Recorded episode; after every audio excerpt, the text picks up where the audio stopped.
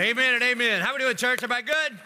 Looking great. If you got your Bibles, hope so. Go to Jonah. You've had three weeks to find it, okay? So uh, if you hadn't found it yet, keep looking because we got one more week. We are in week three. We're doing a chapter a week essentially. Uh, in chapter one, which was week one for us, uh, God speaks to Jonah. He says, Arise and go to Nineveh. And Jonah responds by arising and going to Tarshish. And so we talked about God's call in our life, and that no matter how far you think you've gone, and, and no matter what direction you're heading, you're never too far gone, and it's never too late to return to what God has called you to do. And then in week two, Jonah speaks to God. And in the belly of a whale, in, in, utter desperation, he cries out to God. And thank God that God does not respond to Jonah the way Jonah responded to God. But, but God answers Jonah in his distress. And then this week, God's going to speak to Jonah again. You see, how many of you are so, so glad and gracious to him that he's not a one and done God? That he gives us chance after chance after chance. Amen? This is why you can't be a Kentucky basketball fan, okay? Because they're all one and done, and that's not God's way. Do it like Georgia. Just get some average people, let them stick around forever, and they're last. Whatever, all right? So, Jonah chapter 3, verse 1, we'll pick it up there. And then the word of the Lord came to Jonah the second time right after he gets puked up on dry land, which I'm not prepared to talk about today because that's a little too close to my own life. Sorry I wasn't here last week, but I had the Jonah virus, all right? That's what was going on. In last week's sermon, I said the only thing worse than puking is being puked, and then I puked all weekend. It was awful. And then that's why we had a video last week, and Pastor Britt, in his love and care for me, he texted me during the nine o'clock service on Sunday. You said the only thing worse than being puked is, or the worse than puking is puking. You're a prophet, and so I cast a curse on him, and I hope it lands on his head. All right, so then the word of the Lord came to Jonah the second time.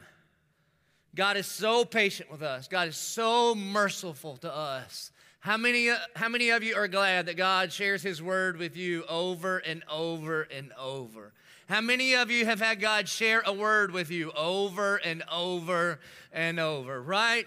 Now, you may have heard this. Sometimes you'll hear God is a God of second chances. No, He's not. You don't want a second chance. Because guess what would happen if you have a second chance?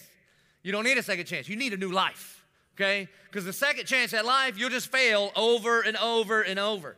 Like if I gave my daughter, Reagan Capri, who was 10 years old in the fourth grade, if I gave her a calculus exam, how do you think she would do? Not good. Why? Because she's a Martin and she's in the fourth grade.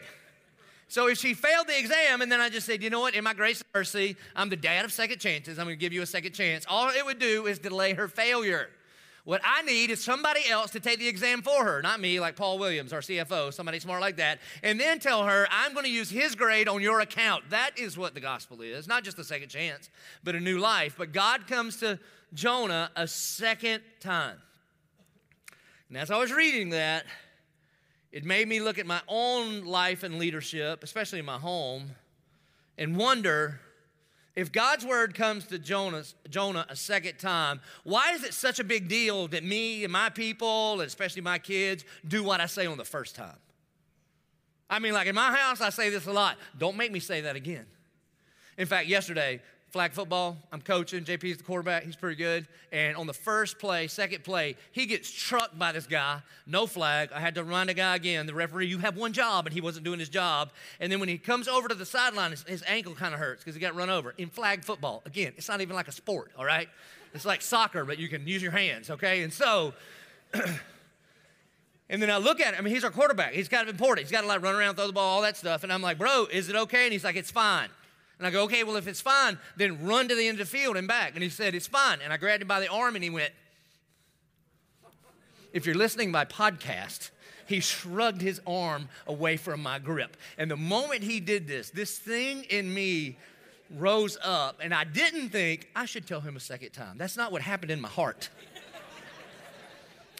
and literally, in that moment, I knew today I would be in this moment. That's what happened in my head. And so I did not kill him.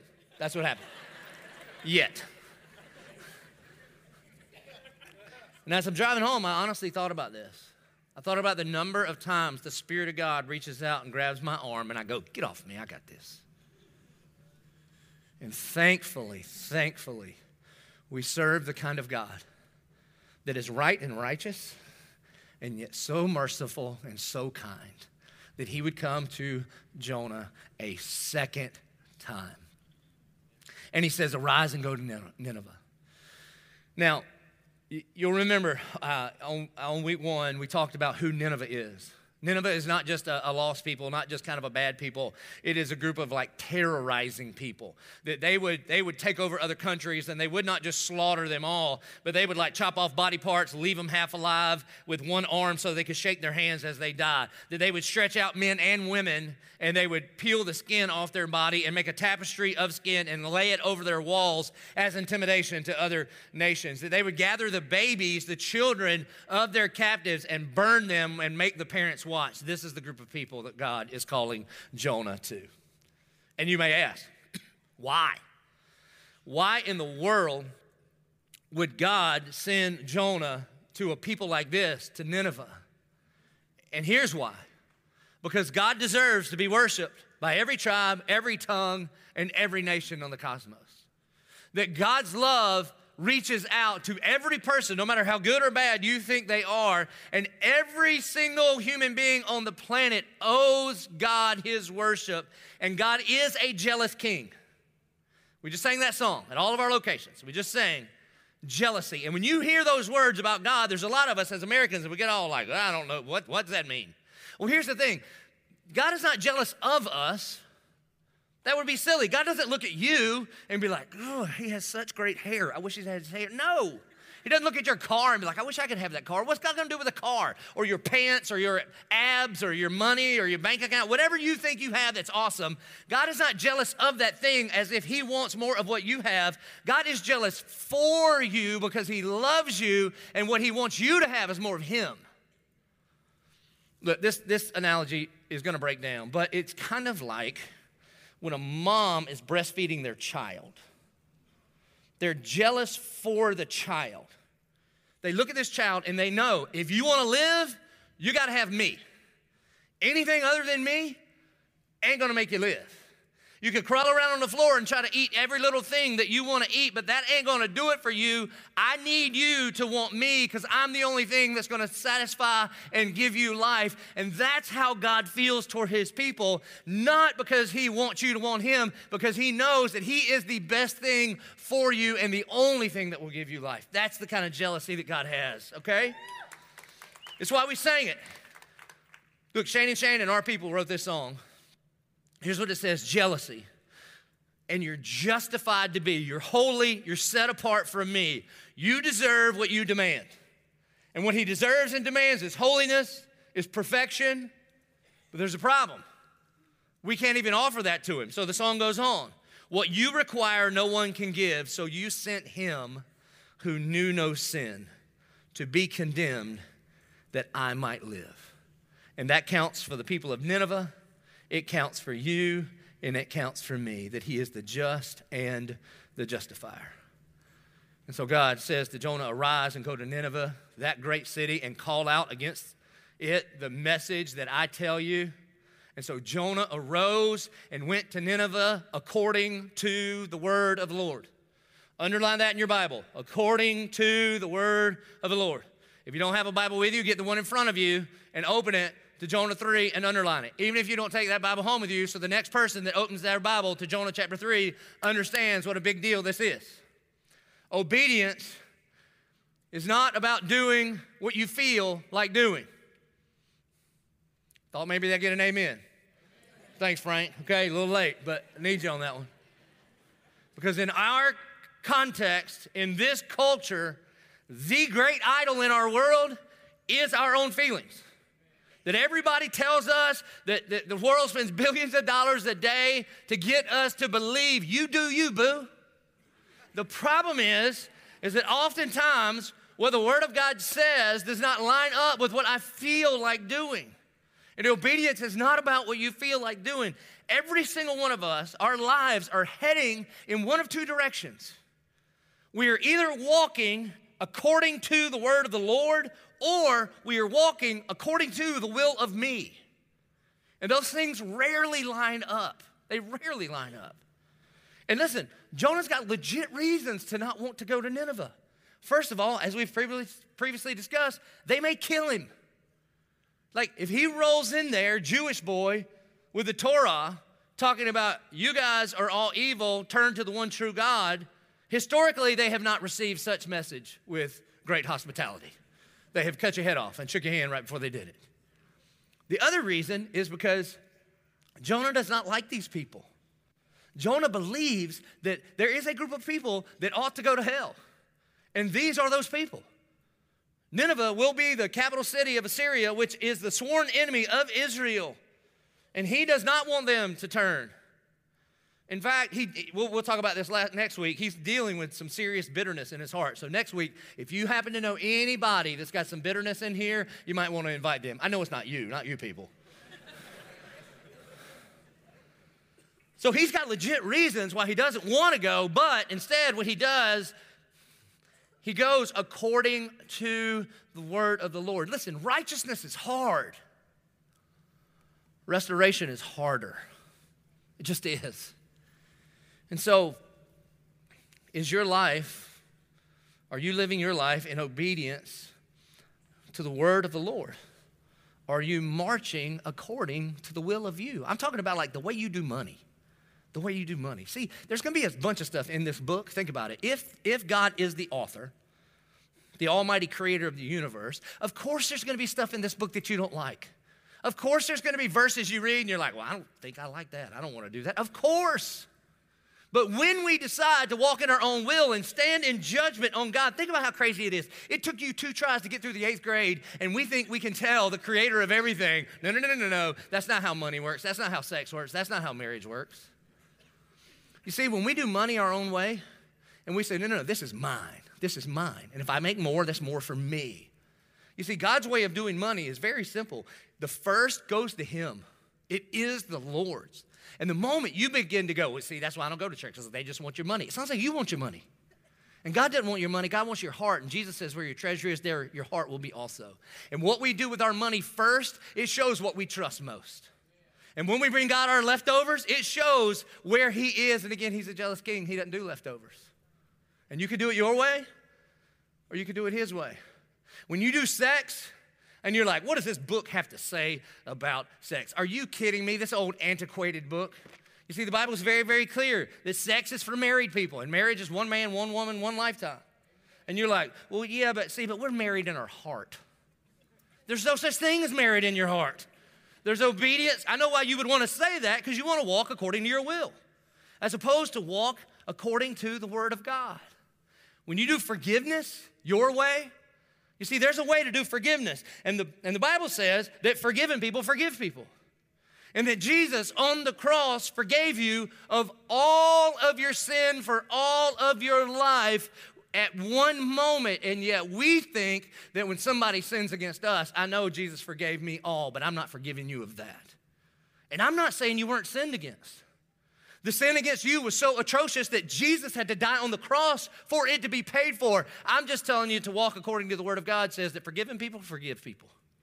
And if you ain't giving it, maybe you ain't got it. You can say ouch or amen. It's just true. You see, every single one of us is living our life in such a way that we're walking according to the will of me or according to the word of God. And to change that direction and say, okay, I'm not going to do it my way, God, I'm going to do it your way. Whether it's your salvation for the very first time you make that turn, or the way you do money, or the way you do relationships, or the way you do entertainment, or whatever it is, that turning from my will to His word, that's called repentance. It's the theme of all of Jonah chapter 3. And you see, let's review. Remember week one where I yelled at you for like an hour about God's call in your life? That God called Jonah to go to Nineveh and he got on a boat and he headed to Tarshish. And when God calls you to go somewhere, there's always a boat that's going to take you somewhere else. And I said, some of you have, God has got a call on your life, called you back to college to go after ministry, but you went after money or he called you to pick up the phone and begin the hard steps of reconciliation, or he called you to set the appointment with somebody and sit down and share the gospel, and you got all stirred up. Remember that? You were all ready to do it. What have you done about it? Here we are on week three. Have you done anything about that thing you were so stirred to do two weeks ago? Which is, by the way, I've been told by some people, they tell me, they go, I, I go to 1122, but I only try to go like once a month. because I'm don't want it, kind of gets on me. Like I come in and Madeline sings and I start crying and you're yelling at me and I'm like, I need to change. And then you get in the car and be like, whoo, I ain't going back. So some of you weren't even here last week. Welcome back, okay? Kind of on a rotation basis, all right? Maybe that thing that he called you to do two weeks ago in week one of Jonah, this week in week three, he's coming to you a second time. And again, I know righteousness is hard, but restoration is harder. Do that thing that God has called you to do. And so it says, Now Nineveh was an exceedingly great city, three days' journey in breadth. Jonah began to go into the city, going a day's journey, and he called out, Yet 40 days, and Nineveh shall be overthrown. And the people of Nineveh believed God, and they called for a fast and put on sackcloth from the greatest of them to the least of them. This is crazy. His sermon is, in, in Hebrew, his sermon is five words. He walks in, he just drops five words turn or burn Nineveh, mic drop. That's all he does. That's the whole sermon. And revival breaks out from the very greatest to the very least in the entire nation. Do you know how much I could accomplish if I could just do five word sermons and you people would listen? Okay? Don't even think about it, all right? But it's all, and I, I've told you this a million times that, that when I preach, it's moderately delivered and exceptionally received, okay? But this isn't even moderately delivered. This is very poor. I'm a pro at this. This is a very poor sermon. There's no intro. There's no like cultural relevance to let everybody know you know what's going on in the world. There's no application steps. He doesn't, he doesn't even unpack one Bible verse. He just comes in and drops the hammer, and all he says is 40 days from now, Nineveh, you're toast. Peace. and the whole nation, glory to God. They get, it's crazy. Because you know what happens? Here's what we know that God's word, powered by the Holy Spirit, is the only thing that changes lives. Here at the Church of 1122, in any church, there is only one real preacher, and he is the Holy Spirit. You should pay attention to him. That my words can't change anything. I can't even convince the three other people that share my last name and address to do what I want to do. You understand what I'm saying? How in the world could I convince you to change your eternity? I can't do any of that. But it is the Word of God powered by the Holy Spirit. And you see, this is why, by the way, you don't get a lot of sermons of like, hey, here's 10 things I think about relationships. Number one, I don't do that because I'm not that smart, and you shouldn't listen to that stuff. All we do is unpack the Word of God because the Word of God, powered by the Holy Spirit, that's where real change comes from. And by the way, um, don't email me. I, t- I made it very clear last week. I don't read or return emails. Last week, y'all emailed me three times as much. You people aren't listening, okay? and don't email me and be like, Did my wife tell you I was coming? That sermon was for me. Bro, I don't know her. I don't know you. She ain't telling me about your life.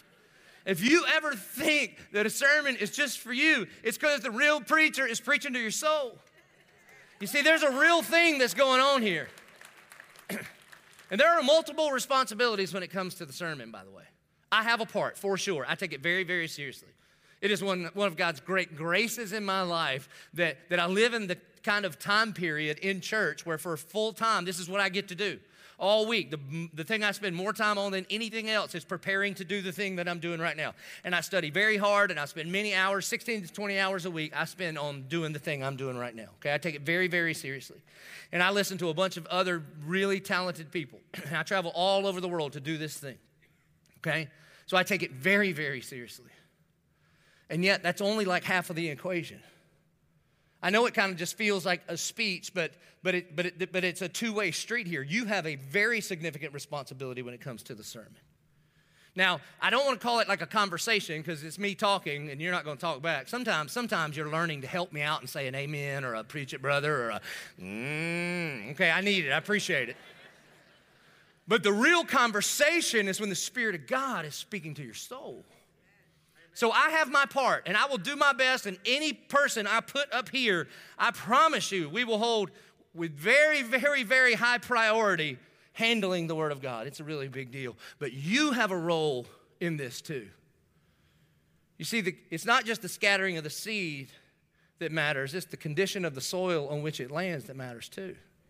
And so, are you doing your part every week to show up? You see, because some of you have a hard heart. Think, think, I'm, think, think I'm talking to somebody else and you got a hard heart, and before you make it to the car, the enemy comes by and it steals away the seed that God wanted to plant. And some of you have a shallow heart and the roots don't go deep down into the scriptures. And so, as soon as the, the sun comes and scorches you, you face a little bit of pain, then, then all that faith that God was putting in you this week, it just kind of goes away. And some of you have a crowded heart and you're so concerned with all the stuff going on in this world, and the thorns and the thistles choke it out. And then some of you come in here with a tilled up, ready to listen heart. And though it, y'all are the ones that think I'm a good preacher. I'm not. You're just a good hearer. And I'm telling you, I get to do this all over. There is no place I'd rather be on this planet than sharing God's word with 1122. There's a whole bunch of you that come in eager and ready to receive God's word, and I want to say thank you for that. But if you've been, yeah, give yourself a hand. That's pretty cool. Yeah, yeah, we do, don't we? We are so humble. We are, we are humble. but on the other hand, if you keep going to church and keep going to church and keep going to church, say, I don't get much out of it. It might not be the church, darling. It might be because you're not ready to receive. And so, only the Spirit of God can change a heart.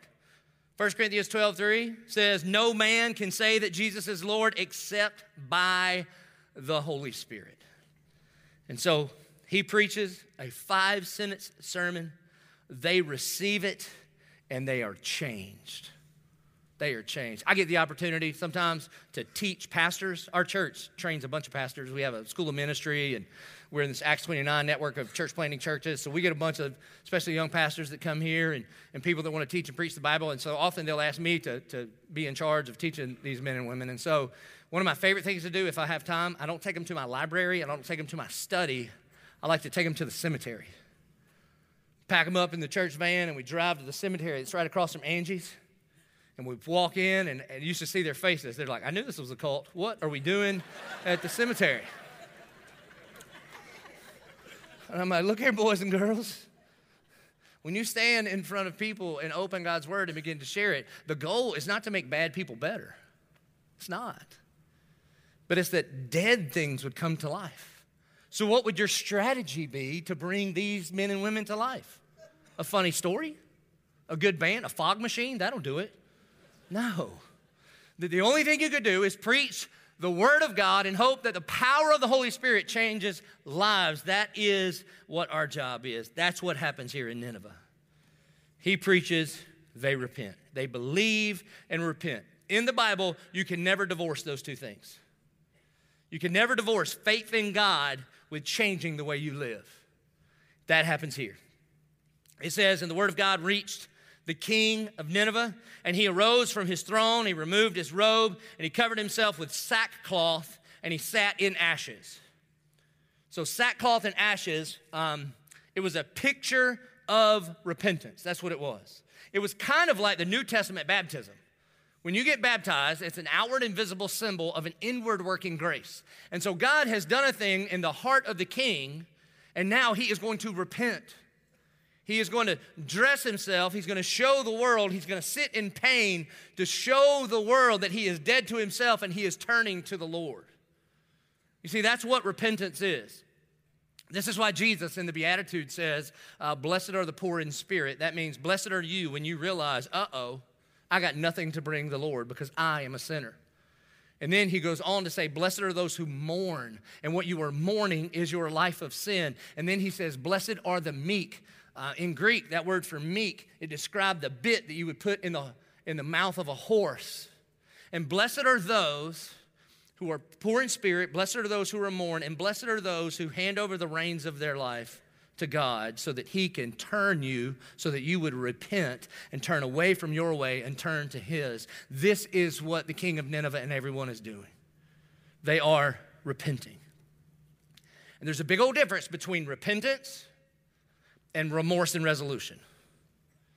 Remorse and resolution is I am very sorry for my sin.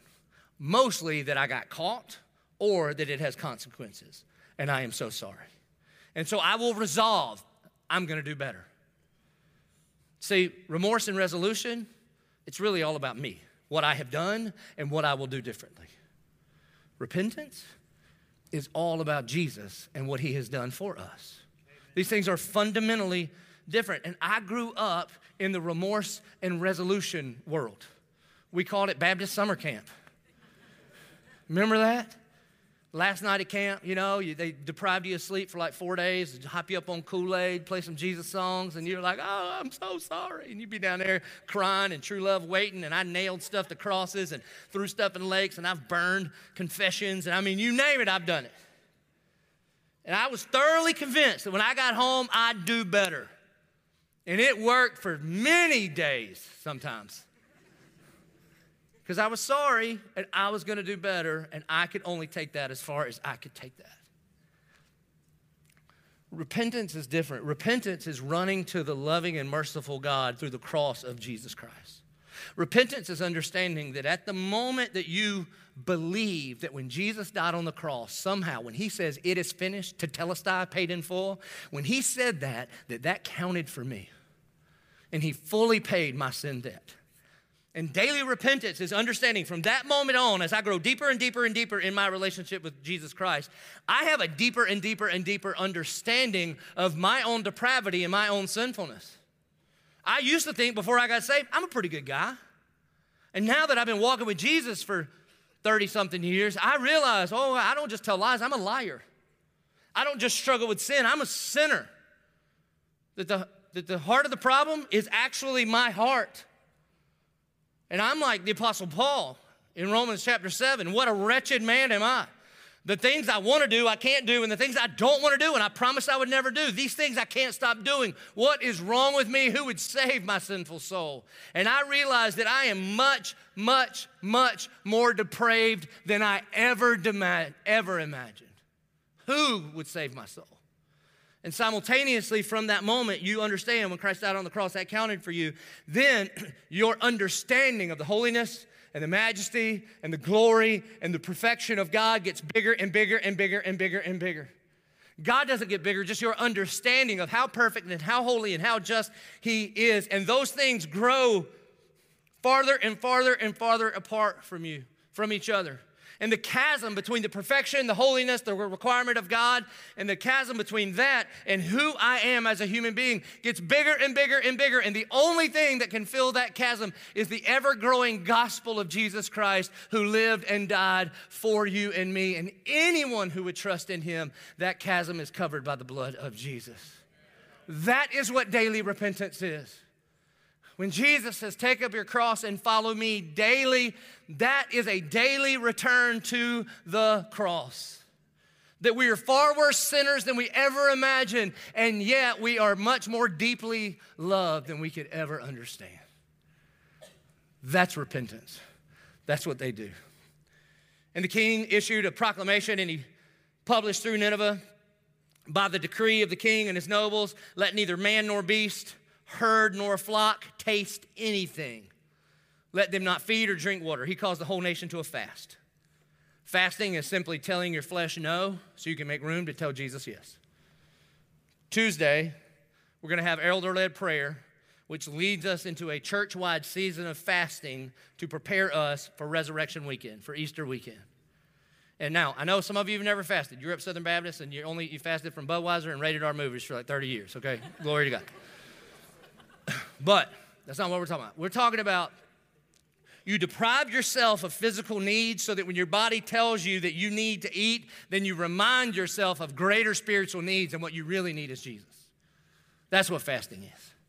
And if you, if you fast with us, especially if you fast like with a family at home, you are going to learn more about the people you live with than you ever have before. Nothing reveals personalities like board games and fasting. That's how you learn who, who is a, a rule breaker, a rule bender, and a rule follower in fasting and in board games. Now, the king doesn't even let the animals eat. You know why? You know what happens when you don't feed cows? They moo. And so an entire nation for like a month is just as the soundtrack of this nation turning to God. And it says, but let man and beast be covered with sackcloth, they're repenting. Let them call out mightily to God. Let everyone turn from his evil way. Again, this is what repentance is. And you can't turn from something unless you turn to something else. They are turning from my way of doing life and turning to the one true God. Let everyone turn from his evil way and from the violence that is in his hands. This next verse is so important. Underline this one. And who knows? God may turn and relent and turn from his fierce anger so that we may not perish. And who knows? When I read this, this is the way my mind works. I know this isn't how it really works, but in my mind, when the king of Nineveh says, and who knows? Who knows? If we confess our sin and we repent and we mourn our sinfulness and we cry out mightily to the one true God, who knows? He may save us. And I want to say, if I could go back in time to that very moment where, where the king of Nineveh asked this question, who knows if I could hop in the DeLorean and fix the flux capacitor and go all the way back to this very moment, I could go, I know. I know, I know the answer to your question, Nineveh. You see, I know because, you see, you don't know yet because you're still on this side of the blank page in our Bible called the Old Covenant. And so, what you were doing is you were hoping by faith that God will send a Savior. But as a post resurrection Christian, I am on this side of the empty tomb. And what you were looking forward to in hope, I am looking back on in history. You see, what you are hoping for by faith, I know by name. His name is Jesus. I know. I know that if you put your faith in him that you will be saved. I mentioned this before but it's like watching the sixth sense for a second time. Remember the first time you saw it? You're like i don't get it. I see dead people. Well this is crazy. Then at the end you realize he's dead. And then if you watch it again you see his deadness all the way through. You're like oh now that makes sense and that makes sense and that makes sense. By the way i hate that movie. I've never seen it a second time. You know why when Gretchen and I got married, any engaged people in the house? Any, any, if anybody engaged, come on, anybody? What are you people doing? All right, oh, all together. Oh, great. Y'all should be in the disciple group. Good. all right, so we get ready. We're going to get married. We bought a house, uh, closed on it the week we were going to get married. We, we did this youth event called Move Joby Stuff into his new house because I was a youth pastor. That's it. and, uh, and we were going to go on a honeymoon to Jamaica right at like the day we got married. But then Gretchen shows up to our what was going to be our new house at like two o'clock in the morning on the day we were getting married. She opens the door. I'm asleep on the couch. I'm like, what? I don't think we're supposed to see each other. She's like, I don't feel good. I'm like, you're probably just nervous. She goes in the bathroom. She wasn't nervous. She's, she had the Jonah virus back in the day. Boop, over and over and over and over. I'm like, oh no. So we call the doctor. We get there at about eight o'clock in the morning. I think our wedding was supposed to be at like two o'clock. And the doctor was like, uh, You can just kind of wait it out, or I can give you this shot. And they gave her the shot, and she's out. I mean, out, out, right? She's unconscious out. At 2 o'clock that day, I was the youth pastor at the church. About 700 people showed up for us to watch us get married. Because everybody was thinking, this is a miracle. Who's going to marry that freak? All right? So I think that's what they were thinking. At the day, the time we're supposed to get married, Gretchen still, she had passed out at her house trying to get ready. And so they bring her in, and it was like a, a NASCAR pit crew goes to work in the church library, getting it all together. And I had to go with my pastor and stand in front of the whole church and say, Good news, bad news. Good news, there is going to be a wedding day. Bad news, we ain't quite ready. So luckily, we were too broke to have a real reception. We were going to eat beanie weenies in the cafetorium gymnasium fellowship hall. And so we all walked over there and ate our beanie weenies and then gave Gretchen long enough to get ready. And then they got her together and they didn't know if she could walk down the aisle. They thought they were going to have to put her in a wheelchair and wheel her just like you all have dreamed of, right? But luckily, she was able to walk, but her mom and dad walked her down the aisle and they both just held an arm and like carried her. She gets down to the front. We had seats in case we needed to sit down. We shrunk the whole wedding down to like a couple of songs and do you? Uh huh. Do you? Sure do. That was it. That was the whole ceremony.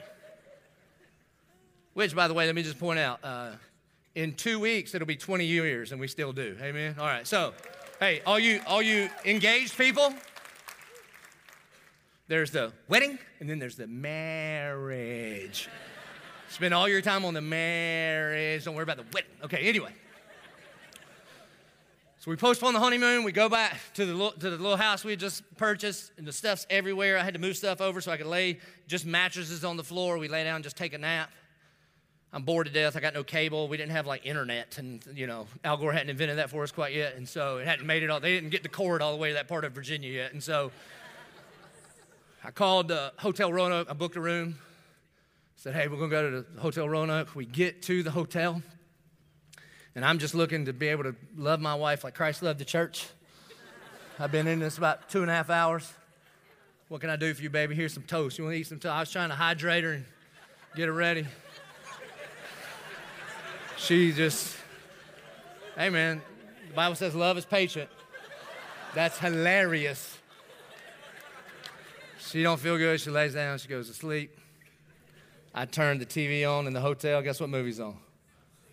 The Sixth Sense. I hate that movie. I hate that movie. I've always hated that movie. So I watched it that one time and I thought, oh, this don't make sense. But if you watch it again, then you know that you know that you know that if you know what's happening, well, see, here's the thing. When the king of Nineveh goes, who knows? I go, I know. I've seen the whole movie, King of Nineveh. You see, again, what you were hoping for by faith, I know by name. What, what you were looking forward to in hope, we can look back in history and the tomb is empty. You see, because King of Nineveh, God didn't just send Jonah to tell you, He sent His son Jesus to make a way for you. That, that, that Jesus is the greater Jonah. You see, God told Jonah to arise and go, and he went the wrong way, and yet God so loved the world that he told his son to arise and go, and he gladly said, Not your will, not my will, but your will be done.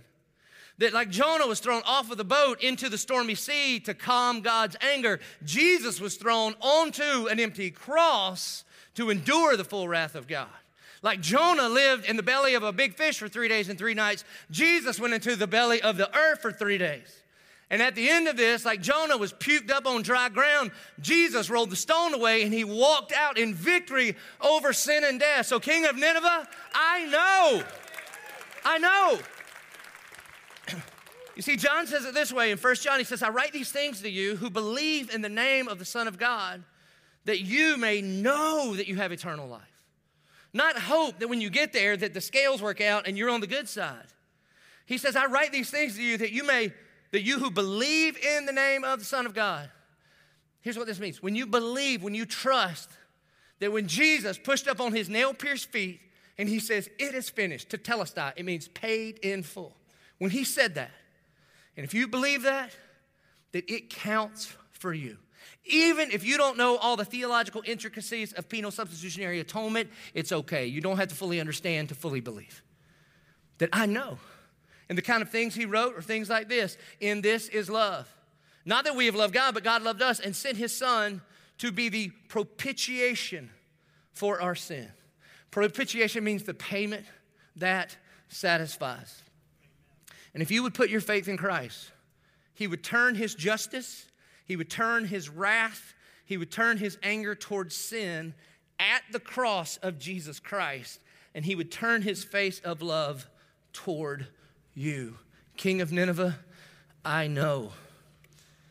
Every single one of us here at 1122, I know that if you will believe in Jesus, then you would receive eternal life. We know this to be true because if the tomb is empty, then anything is possible, even you having your sins forgiven and knowing God. And when God saw what they did, how they turned from their evil way, again, do you see the repentance there? Then God relented, not repented, but relented of the disaster that he had said he would do to them, and he did not do it. You see, this word relent does not mean like change your mind or change direction. You see, because God doesn't change direction. How can you change direction if you're already everywhere already? He doesn't change his mind, he already knows. This word relent, what it really means, it means like to be overcome with compassion, to be full of empathy. That he understood that the Ninevites were heading in a direction that led towards destruction. But because by faith they would change direction and trust God instead of trusting their own way, then their eternal trajectory was totally different. And in that, God relented of his anger. Why? Because what we find out in the New Covenant, in the New Testament, is this that God made him who was without sin to be sin for us, that we would be made the righteousness of God. The most famous verse in the Bible, probably, is John 3.16. You know this verse, right? Tebow wrote it back in the 2000s. It's a very famous verse. You should love this verse. It's like the whole Bible in a verse. It says, For God so loved the world that he gave his only son, that whoever believes in him, trusts in him, would not perish, but would have everlasting life. This is a directional change. Very few people keep going to verse 17, which is also an awesome verse. You should know this one too. For God did not send his Son into the world to condemn the world, but in order that the world might be saved through him. Like God didn't bring you to church today to condemn you, to tell you how bad you are. He came to let you know that Jesus came on a rescue mission for you. And nobody keeps going to verse 18. Verse 18 says, And whoever believes in him is not condemned. The reason is because if you believe in him, if you put your faith in him, if you believe that when Jesus died on the cross, that counted for me, that means that Jesus pays the full price for your sin. Therefore, you are not condemned because Jesus took that condemnation for you. This is why Romans 8 1 will say, Therefore, now there is no condemnation for those who are in Christ Jesus. And listen, if the Bible was made up by people, they would put a period here. They would just stop. Let's go on to the next chapter. But it keeps going. Whoever believes in him is not condemned, but Whoever does not believe is condemned already because he has not believed in the name of the only Son of God. You see, Jesus is talking to a religious leader here, and what the religious leader, Nicodemus, thought, he thought, because I am so religious, because I do so many good things, then God one day is going to owe me heaven. And Jesus is like, nope, that's not how it works. He is saying every single one of us are on one of two trajectories. We're either walking according to the word of the Lord or we're walking to, in, in accordance with our own will. And whatever C.S. Lewis says, whatever we decide here on earth, God will give us in eternity. So if you want to reject God, whether it's through rebellion, like forget you, God, don't tell me what to do. I do what I want with who I want when I want. Or you want to reject God with religion, like God, I don't need you. I got Sunday school attendance, okay? then when we reject God in this life, then God will give us in eternity what we ask for here. And what that would be would be a Christless eternity. God is the source of all things lovely and all things merciful and all things holy and all things beautiful. And to move in eternity away from that, that we would live a Christless existence, ever dying but never dead. We would call that hell. The other option is to say, I don't want to do this life according to my own will. I want to do this according to your word, Lord. And it's repentance. How do you do that? You say, I believe that when you died on the cross, that counted for me. And if that happens for you, then you receive eternal life. You see, here's the point that repentance is God's grace filled invitation to rethink the direction of our lives. So let me ask you do you need to repent? In Jonah chapter 3, there's actually three turnings. There's Jonah's turning. Jonah turns. Jonah was headed to Tarshish, now he's headed to Nineveh. Let me ask you, Christian. I'm not talking about your salvation, because that's forever done if you put your faith in Jesus. But are there some areas in your life where God said, arise and go this way, and you arise and went the other way? Like the way you're parenting, the way you're loving your husband or wife, in regards to sex and morality and entertainment, or the way you spend your money, or the way you're doing forgiveness? Are there some areas of your life and God said, arise and go this way, be faithful in this? And you're like, I ain't going this way, I'm going over here. Do you need to repent? Martin Luther says when Jesus called us to repent, he meant that the life of the Christian would be that of daily repentance, daily running back towards the cross in the direction of our Lord and Savior Jesus Christ. Do you have any idea what hangs in the balance when it comes to your obedience and your repentance? Do you think when Jonah got spit up, puked up on dry ground, do you think that he had any idea that God would use him, a reluctant missionary, didn't even want to go, that God might use him to save an entire nation? Do you have any idea what hangs in the balance for you? You have no idea. You, know how, you have no idea the way you do marriage from this day forward could affect your great, great, great grandchildren that will bear your name that you'll never meet. And their, their whole lives could be different because of the decisions you make to walk in accordance with the Lord right now. You see, Jonah turns and Nineveh turns. And Nineveh turns from their evil ways and they cry out mightily to the Lord. They believe and they repent, and their eternal trajectory is changed forever. And it seems that God relents. That God turns from his fierce anger because he has poured it out at the cross of Jesus Christ. And he turns his face of love to a people that did not deserve it. So, church, let me ask you do you need to repent? Are there areas in your life, money and finances, the way you're treating your body? You see, here's my hope that somehow in this past 55 minutes, that the real preacher, the Spirit of God, has gotten down in some area of your life that you don't like to talk about. Isn't it crazy? That's the thing he wants to talk to you about the most all the time. As you are like a little kid like crawling around on the floor, just trying to put the trash off the ground into your mouth to feed yourself. And our jealous God goes, No, no, no, no, no. What you need for life is me. Won't you come here? And would you reject those things, the trash off the floor, and would you come to your Heavenly Father? That's what repentance is. For some of you, it'll be for the very first time. It'll be for the very first time. And you're sitting here thinking right now, huh, who knows? Who knows? If, if I surrendered my life, would, would God take me? And I would say, I know. I know in this moment right now, if you would if you would admit it, admit it, hey, I'm not just a struggle, struggler that needs to do better, but I'm a sinner that needs a savior. And in this moment, if you believed when he died on the cross, somehow that counted for me. And in this moment, I'm ready to confess, all right, I'm not the boss of me. I give up. You're my Lord. The Bible assures us that that is our response. If that's how we respond to the gospel, then you will be saved, redeemed, forgiven, adopted into the family of God, and everything from now on is different for you. Do you need to repent? Would you bow your head, close your eyes? And if you were here for the very first time and you would say, Yeah, that's me, that's me, that's, I didn't know it was that. I thought I had to get my acts together to earn my way to God. But today, for the very first time, you understand that Jesus came after you on a rescue mission at the cross.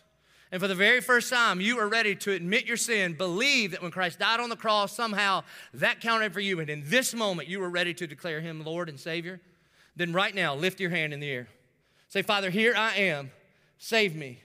Lift your hand high and say, Father, here I am. I surrender my life to the Lordship of Jesus Christ their hands up all over the place. And I, I just want to remind you it's not your hand in the air that saves you, it's you believing in what Christ did for you on the cross. Amen. Put your hands down, keep your head bowed and your eyes closed. Christian, those of us, whether you've been following him for two weeks or a few decades now, I'm not talking about your salvation. I know you've trusted Christ for your salvation. But are there areas in your life in your marriage, in your finances, in your entertainment? Are there areas in your life in regards to self medicating? Are there areas in your life in regards to morality or forgiveness or reconciliation? And if you're honest, you would say, I have been walking according to my will, and I need to turn to the Lord, run to the cross, and walk in accordance with His word. If there's an area in your life that you need to repent, Christian, would you raise your hand with me? Would you raise your hand and say, Father, here I am? Our good and gracious Heavenly Father, God, I thank you and I praise you that, like a good, good dad, Lord, you, you, you see us coming to our senses, returning to you, and you come and chase us down for a long ways off. You wrap your robe of righteousness around us, you reclaim us as your very own. God, I thank you that Jesus did not come primarily as a teacher to just tell us how to do life better but he came on a rescue mission, and we never graduate from the cross. God, would we, by the power of your word, fueled by your Holy Spirit, God, will we offer our lives as living sacrifices by not conforming to the pattern of this world, but by transforming our mind? God, would you give us a new strategy for living? Would we repent of the ways of this world and would we do, thing, do things by the way of your word that we might have that abundant life that you have invited us into? God, I thank you and I praise you and I celebrate with the angels for all of those today that you saved. And God, I thank you and I praise you and I celebrate with the angels for all of us who you continue to sanctify. And would you continuously call us back to you and your cross? We pray it in Jesus' name. Amen. Would you please stand? We respond to the gospel. we respond by bringing our first and our best, saying, God, I'm going to do money your way. That what I do with this money is an indicator of what's first in my heart. So I'm bringing you first and best. And we respond by praying. I imagine the real preacher here has done a pretty decent job of getting down into the into the, the, the deepest parts of our soul. And for sure you can do work with him right where you're seated but it's something about stepping out. And i get it man. If you sit in the middle you got 19 people to get by. That's all right. Just work them out. They probably need to go too. Just drag them with you. And come on down and do some work and then we sing we're going to sing a song that was written right here that when he pushed up on his nail pierced feet, that it counted for me. And let me just tell you, okay, especially you in the back, when we get to the accounted for me part, if you believe that, why don't you put your hand up and claim it, declare it. So that this week, when the enemy tries to whisper those lies of condemnation, then you can remind him, therefore, now there is no condemnation for those who are in Christ Jesus. You can raise your hand and go, no, no, it counted for me, it counted for me, it counted for me. All right, let's respond.